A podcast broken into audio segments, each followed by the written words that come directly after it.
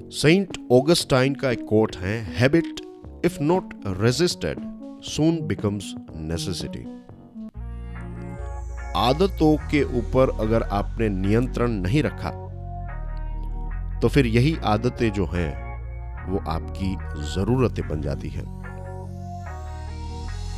कहते हैं कि हमारे जीवन की जो क्वालिटी है, वो टोटली हमारी आदतों की क्वालिटी के ऊपर डिपेंडेंट होती है। आदतें या तो इंसान को बना सकती हैं या फिर बिगाड़ सकती हैं, बर्बाद कर सकती हैं। आपने बहुत सारे ऐसे लोगों को देखा होगा जो कैजुअली ड्रिंक करते थे, शराब का सेवन करते थे कैजुअली पार्टी में या फिर किसी के बर्थडे के ऊपर। और उन्होंने अपनी आदतों के ऊपर कंट्रोल नहीं रखा और धीरे धीरे वो व्यक्ति जो है, वो शराबी बन गया। ऐसे व्यक्ति के लिए शराब अब कोई शौक नहीं है, ऐसे व्यक्ति के लिए शराब जो है, वो उसकी ज़रूरत बन चुकी है। पॉजिटिव एग्ज़ाम्पल की बात करें तो एक हंगेरी के टीचर थे, इनका नाम है लेस्लो पोलगार। लेस्लो पोलगार पोलगार सिस्टर्स के पिता थे। पोलगार सिस्टर्स यानी कि सुजान पोलगार, सोफिया पोलगार और Judith पोलगार।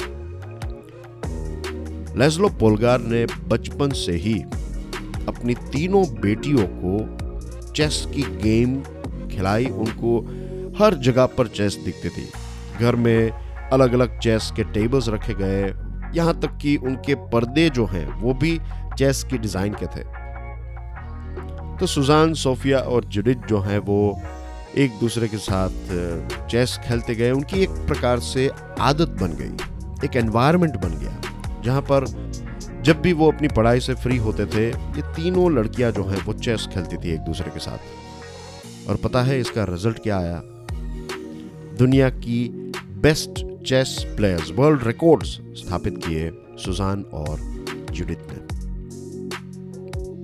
So this is an example of habit कि अच्छी हैबिट्स जो हैं, वो किसी को वर्ल्ड चैंपियन बना देती हैं और बुरी हैबिट्स जो हैं वो एक व्यक्ति के जीवन को बर्बाद कर देती है। तो सेंट ऑगस्टाइन का ये जो कोट है, ये काफ़ी इंपॉर्टेंट है कि हमें याद रखना है कि हैबिट इफ़ नॉट रेजिस्टेड अगर आदतों के ऊपर नियंत्रण नहीं रखा गया तो ये फिर हमारी ज़रूरत बनने लगती है। Thank you very much for listening to this podcast कल फिर सुबह छह बजे मिलेंगे। तब तक के लिए जय हिंद।